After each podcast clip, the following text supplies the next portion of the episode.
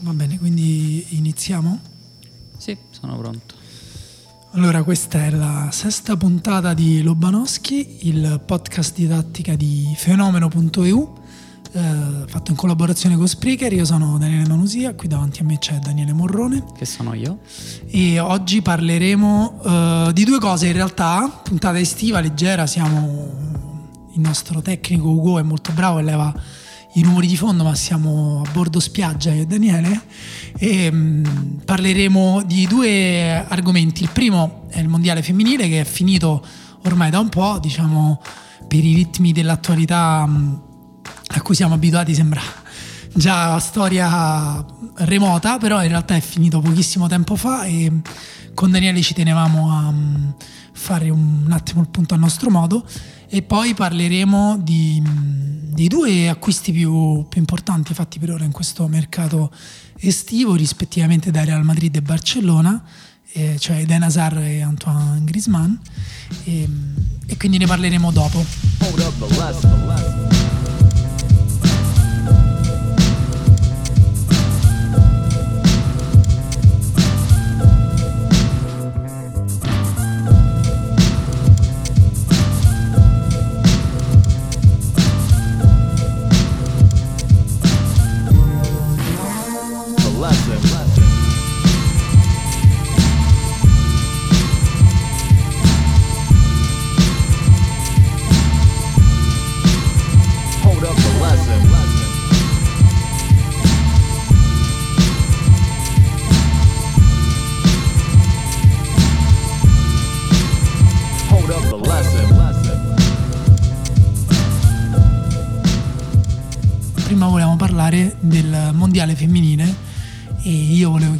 Daniele, insomma, è stato un successo dal punto di vista di pubblico, anche molti spettatori neutri sono stati conquistati, molti hanno un po' rivisto le loro idee, è un, um, uno sport in, in, evoluzione, sta crescendo, quindi saltando proprio tutti questi argomenti, anche quello dell'equal pay americano, Mega Rapino, eccetera, volevo proprio chiederti calcisticamente parlando cosa ti porti via da questo mondiale. Facciamo un giochino, diciamo, un, una cosa, una giocatrice per uno, insomma. Sì, io sono partito completamente a digiuno di calcio femminile fino a un mese prima della competizione. Quindi e questo sono, no, non ti fa onore. Sono, uh, mi sono messo sotto, ho visto video di, delle nazionali più importanti prima del mondiale. Abbiamo quindi seguito questo mondiale anche scoprendo via via le giocatrici. Eh, devo dire che forse quella che mi ha impressionato di più è stata un'olandese, è arrivata in finale l'Olanda, Lieke Martens, era l'esterna sinistra. Eh, mi è piaciuto tantissimo da subito, da come toccava il pallone, dalle amichevoli che avevo visto prima del mondiale. Durante il mondiale si è visto che ha qualcosa veramente di speciale nella creatività con il pallone, questo rapporto viscerale con la palla, come la manipola, quello che fai, eppure quando scegli di andare magari a un tocco soltanto era una giocatrice anche abbastanza atleticamente eh, in grado di tenere il campo, però durante il mondiale è andata un po' in stanca, si è, si è avuto un infortunio in allenamento, tant'è vero che contro l'Italia non ha fatto tantissimo sì, dal punto di vista atletico. Il mondiale è giocato anche in alcuni casi di giorno, eh, con temperature canicolari. Quindi, esatto, la finale giocata alle 5 ad esempio è stata un problema però anche sì, lì, anche Italia-Olanda stessa è stata giocata. Lì lasciava sempre comunque un paio di azioni, qualche dribbling eh, nuovi, visti. Il suo eh, giocatore preferito dice che era Ronaldinho. E ovviamente non sto paragonando ovviamente questa cosa, però il modo con cui affronta il calcio, spensierato, sbaglia tanto, però crea anche tanto, eh, utilizza il piede in tutte quante le sue forme, esterno, interno, un tocco di prima, cambia gioco. In questo mi è, mi è sembrato veramente un livello che non mi aspettavo tecnico della, della giocatrice. Ecco, è, è, importante perché lo stupore è una delle componenti eh, che deve far parte della nostra esperienza del guardare calcio. Um, se non ci stupiamo più, se ci sembrano tutti scarsi, se restiamo delusi anche da giocatori che ne so, come Messi, eh, forse è meglio che lasciamo perdere. Esatto. Invece quando lo ritroviamo nelle partite anche appunto giovanili o nel, in un calcio che conosciamo poco, come in questo caso quello femminile, eh, è buon segno, significa che il calcio è bello vivo dentro quelle, quelle gambe. Insomma, io mi porto via hai parlato di creatività, sì. Um, la giocatrice che è stata premiata con il pallone di bronzo, quindi la terza, diciamo, miglior giocatrice del mondiale, è l'americana Rose Lavelle, eh, molto giovane, lei il mondiale precedente, la sua storia è interessante anche per questo, perché il mondiale precedente lei lo, l'ha guardato nella pizzeria in cui lavorava. E, ehm, Adesso ha 24 anni, quindi fa parte. Nel, sta per arrivare nel piano della sua carriera, possiamo dire. Sì, sì, è già una delle più uh, mediatizzate anche mm. negli Stati Uniti, proprio perché è giovane, perché uh, gioca poi con un cerchietto rosa, quindi che la rende riconoscibile in campo. E poi è molto, molto forte. È una giocatrice che. Um, pur non avendo l'atletismo, la, la, la superiorità di alcune um, sue connazionali, che mi viene in mente Alex Morgan, oppur non avendo uh, un ruolo offensivo, perché lei è una mezzala, sì. um, come Megan Rapinoe, quindi può assentarsi dal gioco uh, o limitarsi magari a giocare uno contro uno creativi, come invece fa uh, Tobin Heath, che è la, la sua compagna sulla catena di destra, che gioca esterna destra in alto ed è lei è molto alta, Tobin Heath, è una giocatrice che tenta quasi sempre di, di, saltare l'avversaria uh, fintando di andare da una parte e poi andando dall'altra. Tenta ci riesce. Ci riesce spesso e spessissimo. Mm, Rosa Lavelli invece è più, anche qui la cosa che a me ha impressionato è il controllo e il rapporto con la palla, la sensibilità principalmente con il piede sinistro, eh, ma anche con il, con il, piede destro, la porta in conduzione, eh, la palla è, è, sempre molto vicina a lei, poi non va velocissima, diciamo, mm-hmm. quindi non, non, c'è bisogno di vedere quei micro tocchi che si vedono magari ehm, calciatori che atleticamente insomma, sono su un altro pianeta e che hanno dovuto adattare il gioco del calcio all'atletismo dell'appunto di, dell'atletica leggera. Eh, ma i, i, suoi tocchi sono sempre sensibili, precisi, se la sposta col destro, col sinistro, ehm, Senti, ma... illude le avversarie Vol-. Volendo immaginarla in un'azione, cosa ti viene in mente per descrivere un'azione no, ideale? Eh, mh, allora, lei ha fatto tre gol in questo mondiale, sì. Vabbè, due con la, con la, Thailandia nel 3-0, eh, il gol in finale, c- c'è un video su YouTube che potete trovare eh, in cui viene ripreso da credo 19 telecamere diverse, di 19 angolazioni diverse, molto bello. Lei porta palla, punta anche qui una mezzala che in una transizione si trova a puntare il difensore la, difensitri, la, difensi, difensora. Dif, la difensora avversaria, il centrale difensivo avversario, la centrale difensiva avversaria. Eh, se, se, fosse facile non ci sarebbe neanche bisogno di, di, di, fare lo sforzo se ci venisse naturale. Invece non ci viene naturale, quindi dobbiamo fare lo sforzo e dobbiamo ripeterlo. La difensora avversaria, la punta fingendo di voler andare a destra, ehm, la, la, la difensora è brava perché con il corpo protegge il lato, la, la, la sta per mandare a esatto, destra. Gli diciamo. toglie il tiro praticamente con il corpo. Quindi gli, gli, toglie la possibilità di andare a sinistra, diciamo, il tiro a sinistra. Esatto. Però nel momento in cui eh, Roslavel fa un ultimo leggero scarto verso destra, a quel punto potrebbe anche calciare di destra, eh, di destro, la, la difensora va effettivamente eh, per chiudere lo spazio sul tiro anche lì, ma quella era una finta, Rosa Lavella viene sul sinistro e calcia benissimo dal, da, dalla riga dell'area di rigore, però non è la mia, la mia, azione preferita sua, preferisco un filtrante che ha fatto contro la Spagna per Megan Rapinoe, pazzesco, o ancora voler scegliere una busta, che a Roma chiamiamo busta, un, un tunnel, tunnel. Sulla riga di fondo contro l'Inghilterra, um, di quelli che appunto spellano vive le avversarie. Le, um, e poi non, non ricordo, credo abbia messo una palla in area, però non è nato un gol, quindi non sto parlando di assist, ma di azioni che si trovano sciolte nella partita. Sì, quella Anche... con l'Inghilterra devo dire è stata la partita più bella del mondiale USA-Inghilterra e lì ho visto una giocatrice che mi ha stupito ancora di più dal punto di vista atletico in questo caso. Lucy Bronze era la terzina destra dell'Inghilterra è arrivata tra l'altro seconda al pallone d'oro. Cioè, aveva pallone preso il pallone d'argento, d'argento sì, quindi sì. Esatto, del mondiale. E, è impressionante come un terzino destro vada a prendere il secondo premio migliore del, del mondiale. Lei l'ha fatto perché atleticamente è impressionante. Non è tanto eh, la, l'atletismo puro nella velocità della corsa, ma quanto a reattività la spinta nelle gambe che dà nel primo passo. E in questo caso per un terzino puoi immaginare quanto il vantaggio che ricavi nel, nel, poter sempre stare nell'uno contro uno perché tu sai che che puoi mandare la giocatrice dove vuole e poi comunque la vai a recuperare. Oppure il fatto che nelle diagonali tu puoi comunque andare sempre e correggere errori di posizione tuoi, delle tue compagne. Lei è bravissima a fare queste cose, ma poi anche in attacco ha un piede molto sensibile nel cross e forse il gol più bello del mondiale è un suo tiro da fuori area di collo pieno di prima eh, da sola all'ottantesimo contro la Norvegia in cui lei prende la palla presa bene sai quando la vedi che dici questa palla può spaccare la rete se fosse un po' più dura è esattamente così eh.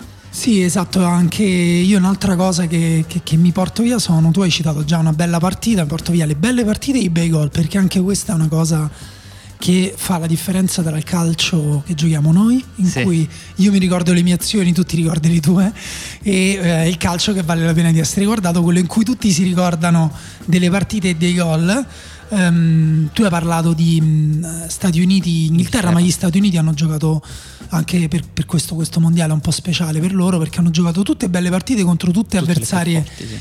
Di livello. La Spagna, la Francia, con la Francia è stata una bella partita anche se condizionata dal gol dopo 4 minuti degli Stati Uniti, poi eh, la Francia è, l'ha messa sul piano atletico come l'Inghilterra l'Inghilterra di più secondo me la Francia sul piano atletico è stata più distruttiva non ha fatto giocare gli Stati Uniti, l'Inghilterra invece l'ha, l'ha, veramente messa in difficoltà, ha rischiato, è andata a un rigore a 11 metri dal gol del due pari che avrebbe cambiato quella partita in cui però secondo me si trovano forse i due più bei gol del mondiale in quanto ad azioni.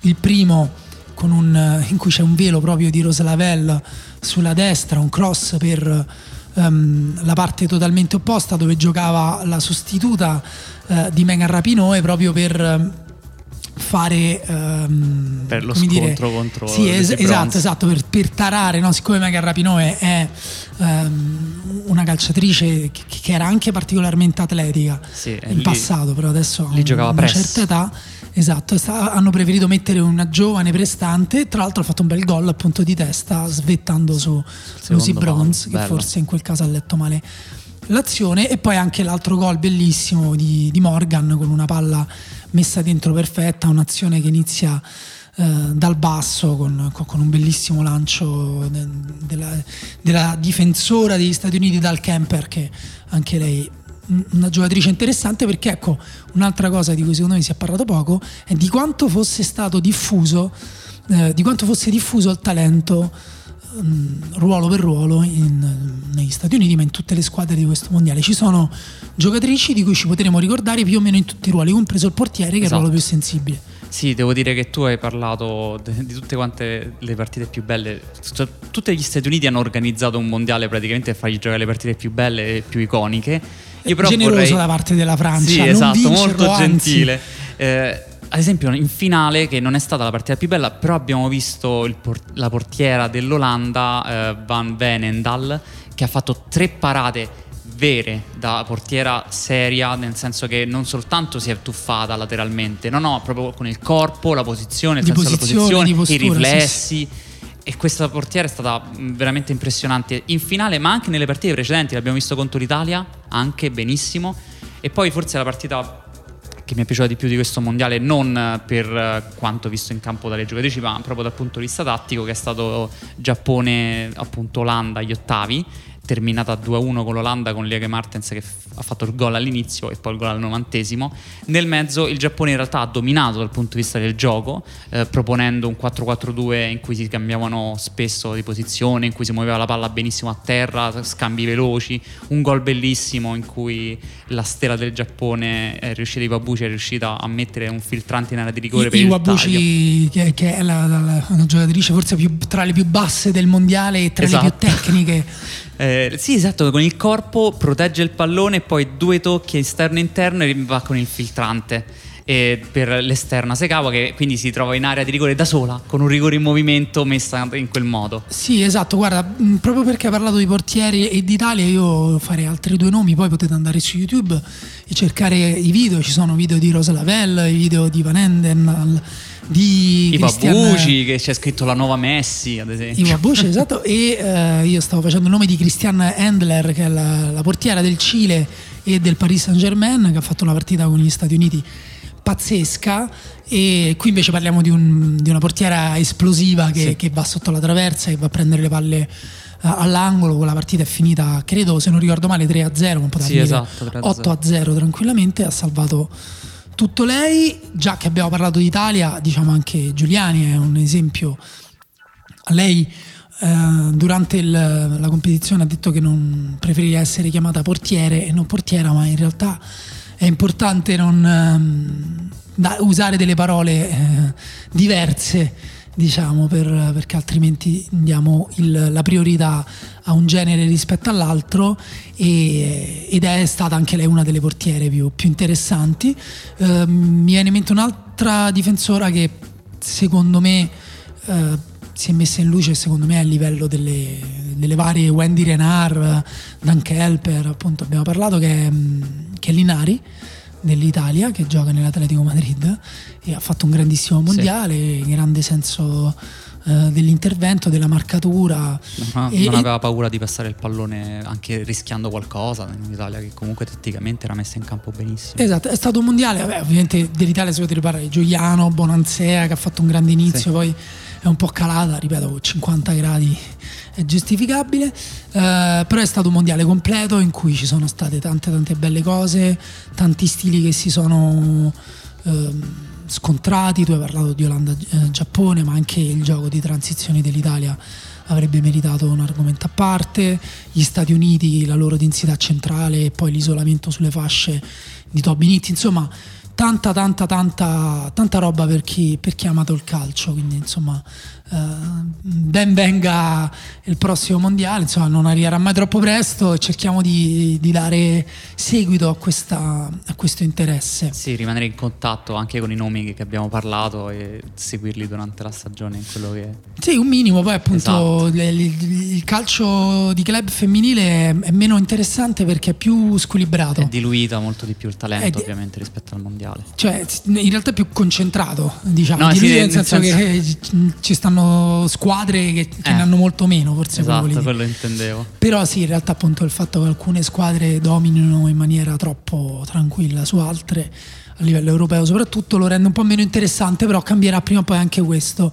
E mh, passiamo alla seconda Senza parte, gancio, se passiamo alla seconda parte. No, perché non c'è a meno che fare, meno che facciamo paragoni strani. No, no, eviterei, Eh, eviterei. Possiamo, no, possiamo dire che i due giocatori di cui stiamo per parlare, cioè Hazard e Griezmann, anzitutto non sono il prototipo del campione che ci aspettavamo magari qualche anno fa, in cui chi le avrebbe detto che i due giocatori pagati complessivamente 220 milioni da Real Madrid e Barcellona, eh, non nessuno dei due supera il metro e 80. Sì, tra l'altro compresi proprio per fare un, al- un ulteriore salto di qualità, quasi un girare pagina, no? Da una parte da Cristiano Ronaldo, dall'altra parte da Neymar, anche se con qualche anno di ritardo. Per, per una sono- volta che una squadra inglese vince la Champions League, Esatto. guarda che quanto male la prendono gli spagnoli. Devo dire che da- sono due esempi diversi però di acquisto perché Hazard è letteralmente l'acquisto per avere una stella. Perché questo Real Madrid paradossalmente in attacco a Benzema che è la migliore, non, è la- non so la migliore, una dei migliori punte in circolazione, ma ha- è andata a corto di gol in questa stagione. Più che di gol, di chi segna, di creatività, di chi crea il gol e quindi è andato a prendersi uno dei giocatori più creativi probabilmente nel contesto mondiale, anche se qua mi direi tu cosa intendi in questo caso con creativo con Hazard. No, no, è- è la- allora il, il fatto è che la creatività si esprime in eh, m- molte cose diverse. Eh, la, la cosa interessante secondo me è che Grisman e Hazard esprimono due tipi opposti, cioè da una parte la creatività ha un tocco, due tocchi di Grisman fatta di continui movimenti, lui dovrebbe, adesso ti farò la domanda diretta, però in teoria lui dà il meglio quando è libero di spostarsi sulla tre quarti o di partire addirittura da una parte per finire totalmente dall'altra. E, e invece dall'altra parte c'è la creatività, di, la creatività di Hazard che si esprime prettamente col pallone tra i piedi, cioè lui si Esatto. abbassa molto per creare lo spazio eh, in cui poi puntare l'intera squadra avversaria, direi, non è proprio sì. perché Chi si presenta davanti. sì, di volta in volta ne salta uno, poi Sì. ne trova un altro e mm, in, quel- in un modo però che non è assolutamente ingenuo o diciamo brutale, non è che punta alla porta, è- lui manipola in continuazione la, la- la- la squadra avversaria eh, porta via un difensore per creare lo spazio, cerca, eh, gioca anche la palla diciamo rapidamente per poi andarla a prendere da un'altra parte se vede che ce n'è la possibilità. Però ecco, il talento con la palla di, di Hazard poi secondo me è ai livelli di, di forse veramente l'unico paragone che si può fare è con Messi. Sì, in quel caso c'è la questione che il Real Madrid aveva bisogno di creatività e ha preso un giocatore come Hazard. Adesso però dove lo mette? È una bella domanda per Zidane perché hanno una situazione di overbooking davanti, possiamo fare non so quanti nomi, Isco, Asensio, Bale, c'è ancora James Rodriguez per poco ma c'è ancora, eh, Jovic appena pagato 60 milioni se non sbaglio, Benzema e ti viene quindi Hazard. Eh, l'idea secondo me è che Benzema sia intoccabile ovviamente e Hazard stesso è intoccabile, ovviamente. Bisogna quindi trovare un modo per uh, avere questi due giocatori più un. Tu quindi terzo. dici che Benzema è, è intoccabile sì. perché in realtà l'acquisto di Jovic è un altro acquisto. In teoria dici, però Madrid, ti assicuro che in questo momento il Real Madrid è di Benzema, ha tirato lui la carretta nella scorsa stagione. Sì, sì, eh. senza dubbio, eh, non sto dicendo per merito, sto dicendo però per un'idea anche proprio di. Mh, mm, sono dieci anni adesso di Benzema. Sì, esatto. Fa impressione perché non è mai stato eh, considerato il giocatore più importante del Real Madrid, ma neanche di sfuggita. Mm, adesso sembra che possa, essere, possa passare direttamente dalla stagione in cui lui un pochino ha riempito il lasciato, il vuoto lasciato da Cristiano Ronaldo, nella peggiore stagione però del Real Madrid degli ultimi anni eh, direttamente alla stagione in cui lui viene messo anche fuori squadra. Poi vedremo, cioè fuori squadra, fuori dall'11. Fuori dall'11, vedremo, non, sì. non lo so, però è, è, una possibilità. È un cambiamento epocale perché diciamo che ad esempio un giocatore come Isco che è stato in questi anni fondamentale per Zidane, la scorsa stagione ha fatto forse la sua peggiore stagione negli ultimi anni e sembra più fuori che dentro questo Real Madrid. Bale è probabilmente fuori, comunque Zidane ha fatto capire in tutti i modi che non lo vede. Quindi Asensio deve assolutamente giocare tanto perché siamo arrivati a un momento della sua carriera in cui deve cominciare a tirare un po' le somme, no? Quindi tu hai Hazard sicuramente, ma dove lo metti? Esterno a sinistra come nel Chelsea o magari lo metti come trequartista del rombo che piace tanto a Zidane? Sì, esatto, appunto, quindi il, il dubbio tattico è questo, detto che eh, Hazard deve essere libero di abbassarsi, prendere palla, puntare la tre quarti preferibilmente da sinistra verso il centro, preferibilmente con qualcuno che davanti gli spinga in basso la difesa e gli crei dei movimenti. Uh, Hazard tra l'altro può fare anche da riferimento offensivo quando il Real Madrid si, si, dire, si ritrova a dominare eh, guarda, in entrambi i casi opposti, sia quando il Real Madrid si trova a dominare in maniera schiacciante le partite con i difensori ben oltre la metà campo, sia quando il Real Madrid dovrà, eh, perché capiterà, eh, difendere magari un buon risultato e quindi giocare invece un po' di rimessa. Hazard può fare da riferimento perché è un giocatore che vuole ricevere tanti sì. palloni, vuole gestirli, vuole essere importante, vuole anche interpretare lui il momento, sa fare dei dribbling che sono sia uh, di rottura per creare un'occasione, sono anche dei dribbling difensivi. Forse è il più grande, secondo me, dribblatore al momento uh, mondiale. Sempre, stiamo sempre togliendo uh, Messi dalla zona e cioè, non parlo neanche di dribbling estemporaneo, ma proprio di come utilizza il dribbling come proprio parte integrante fondamentale del suo gioco. Sì, a questo punto ti dico allora la mia idea. Io sono dell'idea che possono giocare insieme Jovic e Benzema e che Hazard può essere a quel punto libero di muoversi sulla tre quarti. È una questione in cui ovviamente il Real Madrid deve capire come si difende poi quando non ha la palla perché hai due punte pure che si muovono in modo differente perché a quel punto Jovic andrebbe a fare la profondità e Benzema verrebbe incontro giocando un po' da rifinitore a metà. Però secondo me può funzionare, è un'idea che con il calcio di Zan è, è migliore rispetto a quella del 4-3 classico con Hazard esterno a sinistra Asensio esterno a destra e Benzema appunto. Sì, vedremo. La, la, cosa interessante appunto è che mh, mm, le, sono giocatori che ti danno anche delle grandi possibilità di, di, di cambiare l'assetto, di, di, rimani, di, rimodellare la tua squadra a seconda del, dei tuoi desideri fondamentalmente che, perché che un po' in sostanza è anche... lo stesso succede esatto, con Griezmann esatto. esatto, un po' in sostanza quello che c'è con Griezmann stavo arrivando lì perché se da una parte sicuramente qualcuno partirà nel Barcellona in teoria non dovrebbe partire né Coutinho né Dembélé né Suarez eh, né Messi né Malcolm ma Malcolm consideriamolo un, panchinaro sì, di lusso esatto, panchinaro di però lusso. diciamo anche volendo spostare Coutinho a mezzala o anche considerando Coutinho fuori sì. diciamo eh, in ogni caso ne restano comunque quattro fortissimi. Chiaro, quello più giovane, mm, quello che appunto potrebbe andare in panchina perché potrebbe essere più paziente, potrebbe essere Dembélé. Allora, il primo modo per immaginarsi Barcellona è Griezmann a sinistra, Luis Suarez al centro, Luis Suarez però in calo in questi ultimi anni vistoso e Lionel Messi a destra. Sì, quella è la versione classica che tu abbiamo in mente, sai, a FIFA li metti in campo come li metti in campo così, ovviamente.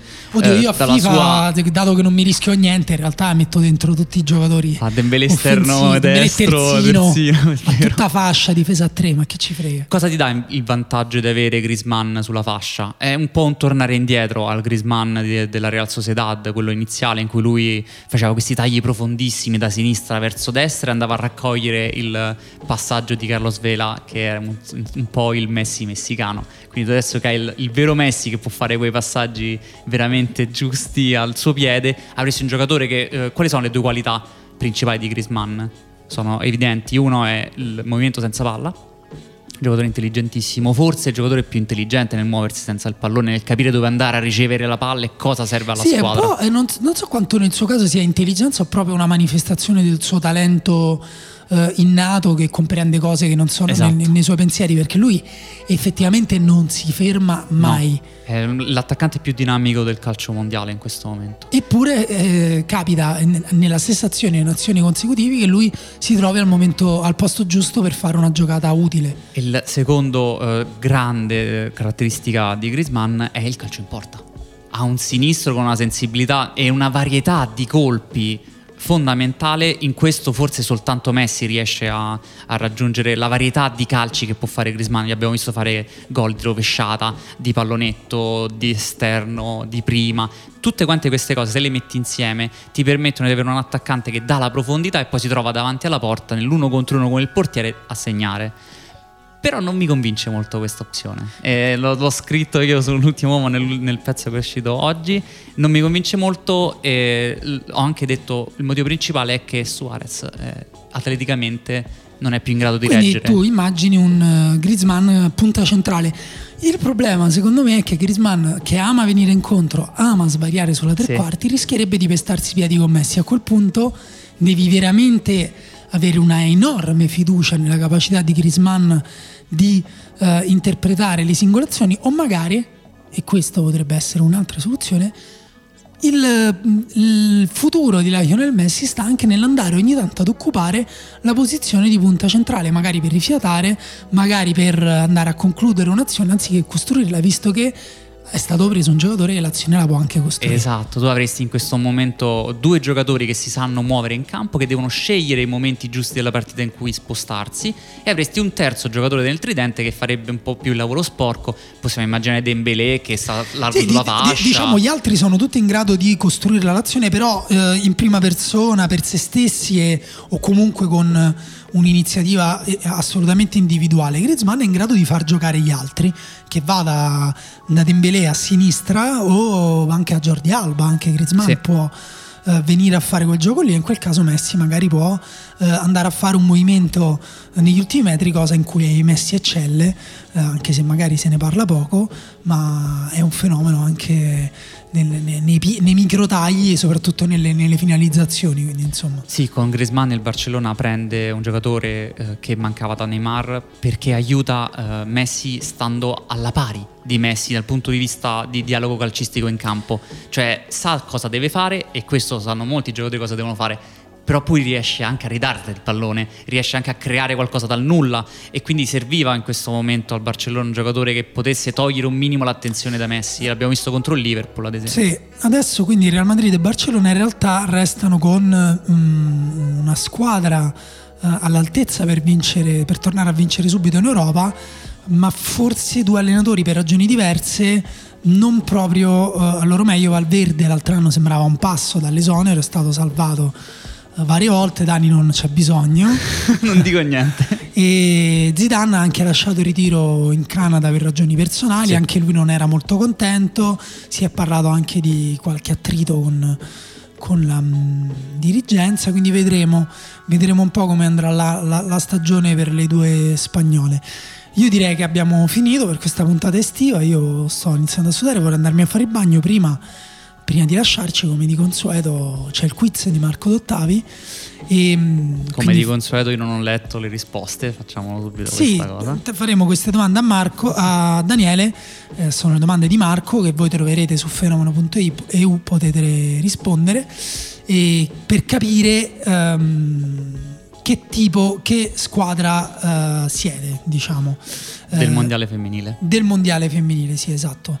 Credo però di, averla, uh, di aver perso questo suo um, quiz quindi o io riesco a tenervi in sospeso per altri pochi secondi. Daniele, vuoi dire una cosa estrema su Griezmann o su Asar? Vuoi dire qual è il terzo acquisto più importante fatto eh, in questo momento? Sì, Joao Felix all'Atletico Madrid per 126 milioni di euro è importantissimo per quello che dà all'Atletico Madrid, ovvero l'erede di Grisman, ma anche perché è un segno eh, fondamentale del cambio del, del, mercato mondiale. Cioè tu per andare a prendere un giocatore di 19 anni devi spendere 126 milioni perché è tra i più promettenti. Ok, beh, questa è interessante, l'hai sparata abbastanza grossa, è vero che è molto complicato. Io nel frattempo ho trovato il quiz di Marco Dottavi, eh, in cui in realtà rispondendo alle domande scoprirete eh, quale nazionale rappresenta il vostro quale nazionale è il vostro spirito guida, quale nazionale del mondiale femminile. E, ehm, la prima domanda è politicamente scorretta, ma Marco è così, e, ehm, ed è tra le nazionali maschili quale preferisci? Giappone, Germania, Senegal, Brasile o Francia? Eh, nel mio caso è evidente il Giappone, per cui vado dritto sparato. Ok, preferisci un calcio atletico e verticale oppure tecnica e palleggio oppure L'importante è divertirsi oppure un perfetto mix tra talento ed esplosività oppure organizzazione e creatività nella tre quarti offensiva? Eh, tecnica e palleggio. Ok, quindi Daniele linea, sarà siamo. probabilmente la tua risposta sarà il Giappone femminile perché in quale di queste teorie politiche ti riconosci? Questa è bella, Aia. anarcocapitalismo, illuminismo, sinistra anticapitalista, liberalismo. Beh, in questo momento storico chiaramente sinistra anticapitalista. Va bene, quindi vedere in questo caso ti allontani. Mi allontano immediatamente dal Giappone, vado a finire probabilmente, non lo so, l'Olanda. Vedremo, dubito, vedremo. e grazie Daniele, ehm, io rinnovo l'invito a seguire fenomeno.eu sui social eh. su Spreaker che abbiamo ringraziato, dobbiamo ringraziare per la collaborazione e poi le potete seguire su iTunes, su Spotify eh, mm, poi cos'altro abbiamo? No niente potete parlarne in giro visto che insomma siamo in un paese in cui si parla, si parla solo delle cose sbagliate ciao Daniele ciao ciao